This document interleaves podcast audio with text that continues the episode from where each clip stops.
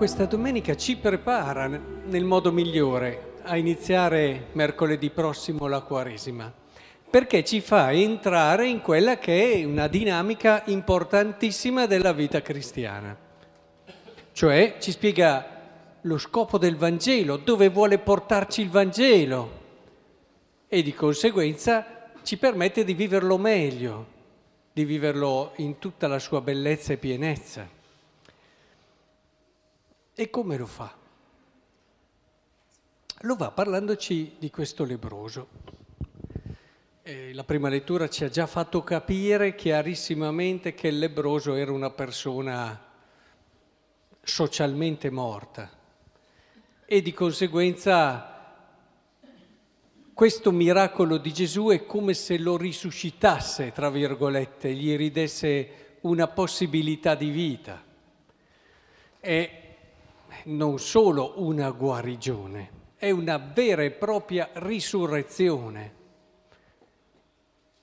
E questo cosa fa? Questo è talmente contento che si dimentica di fare quello che poi il Signore gli aveva chiesto. Mi fa pensare un po' anche a quei dieci lebrosi che erano stati guariti e una volta guariti solo uno torna indietro. Gli altri erano troppo contenti di quello che era successo, tanto che si erano appropriati di questo dono, dimenticando il donatore. Solo che questo è un problema per quanto riguarda la felicità su questa terra, per quanto riguarda la salvezza, tanto che solo quello che era tornato ha avuto la salvezza, nel senso la tua fede ti ha salvato. Ora, credo che sia importante che in, eh, inseriamo tutti questi miracoli in quella logica che il Signore vuol fare entrare nella nostra vita, cioè educarci, educarci alla gratitudine. Il Vangelo vuole fare questo. Volete sapere se state vivendo bene il Vangelo? Se state vivendo bene il Vangelo, voi siete molto grati. Non, non è tanto importante osservare i comandamenti, intendiamoci, è importante, ma è lo spirito. Alcuni lo vivono, io ho osservato i comandamenti, quindi sono un bravo cristiano, mica vero. Se tu non sei una persona grata, non sei un bravo cristiano, anche se hai osservato tutti i comandamenti. È questo, capite, quello che vorrei che capissimo oggi. Perché il Vangelo vuole portarci lì, a quella gratitudine profonda del cuore. Io osservo i comandamenti perché sono grato nel cuore e gli comandamenti stessi mi aiutano ad essere grato. Grato. Provate a ripensare a tutti i comandamenti. Eh? Ti ricordano i primi che tutto ti viene da Dio che tutto ti viene da Dio, che Lui ti ha dato tutto e ti ha amato in tutto. E se tu te ne dimentichi, tu... vai con il quarto, quando si comincia a rivolgere al prossimo, ti fa ricordare subito i comandamenti che tutto devi ai tuoi genitori e che devi essere sempre grato e non dimenticarti di questo. Anche quando sei tutto indaffarato in tante cose, loro sono anziani e hanno bisogno di te non dimenticarti la gratitudine verso i tuoi cari, è una delle cose peggiori che puoi fare. E poi verso gli altri, tutto quello che riguarda il prossimo ti serve e se ne vuoi comprendere l'anima, parti sempre da una gratitudine che ti impedisce di ferirlo, che ti impedisce di, di rubargli, di, di usarlo e tutto quello che è legato a ai comandamenti verso gli altri, perché ci vuol condurre lì la parola di Dio. Se sarai un uomo grato, sarai un bravo cristiano. Se sarai un brontolone che vede sempre il male e si lamenta di tutti, c'è un problema nella tua fede cristiana. Ma se sei un uomo grato, non brontoli e non ti lamenti, ma ringrazi Dio e ti dai da fare. Sono due cose molto diverse. E vedete, questa dinamica è essenziale perché come partiamo di qui, noi magari non abbiamo la lebbra, beh, ma siamo stati guariti in anticipo, eh? Cioè, il Vangelo ci dice tu non sei malato, ma non dimenticarti che sei già stato guarito.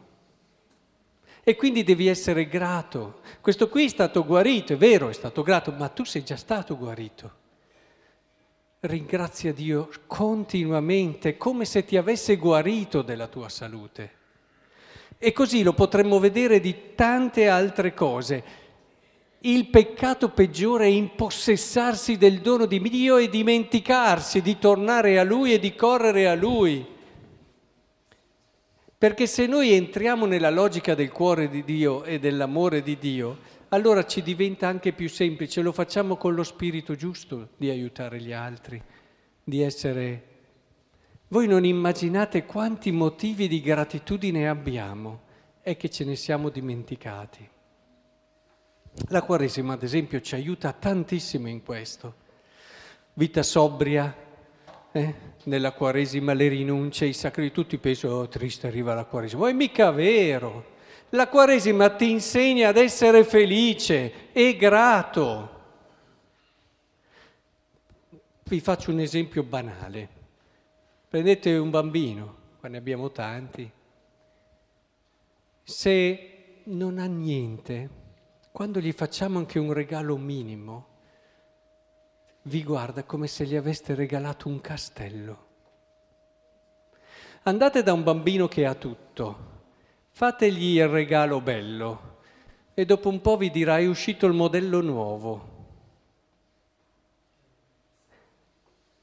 Guardate che questo può sembrare banale, ma noi lo viviamo continuamente.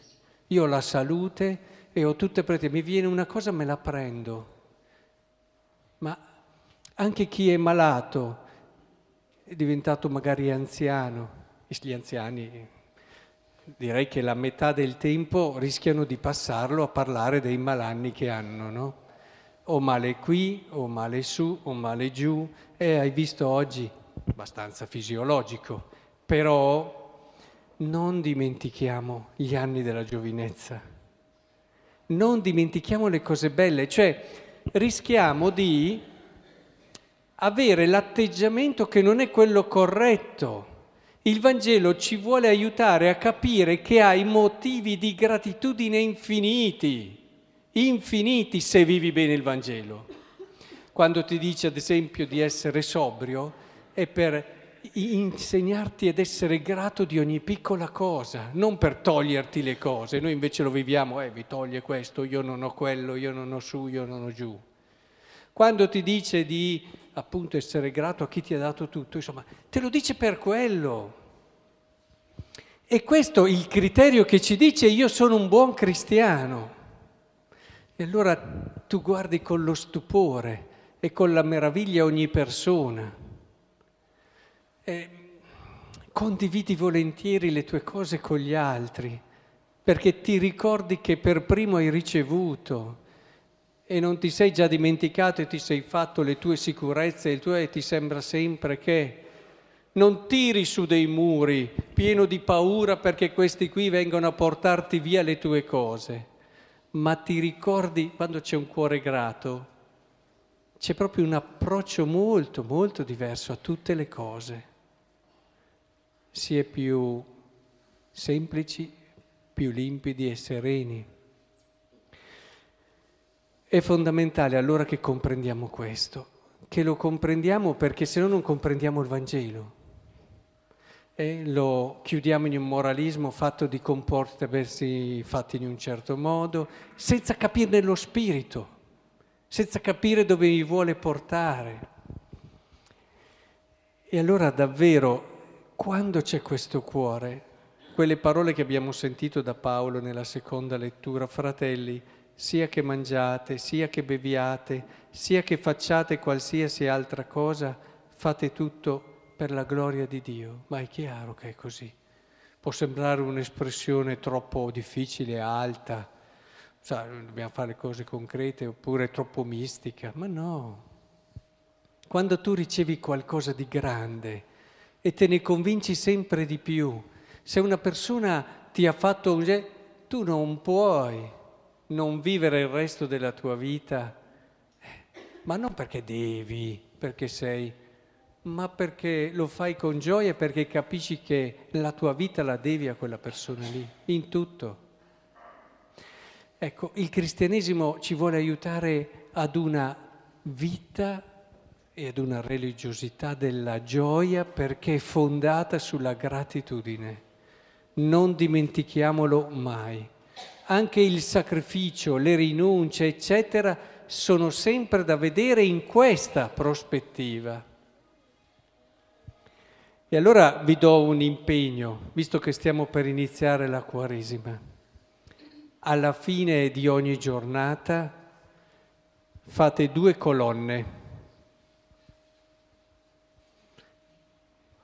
In una mettete tutte le volte che avete detto grazie e nel cuore vi siete sentiti davvero grati e nell'altra tutte le volte che vi siete lamentati o avete brontolato. Capite anche voi, per vedere come va la vostra vita cristiana.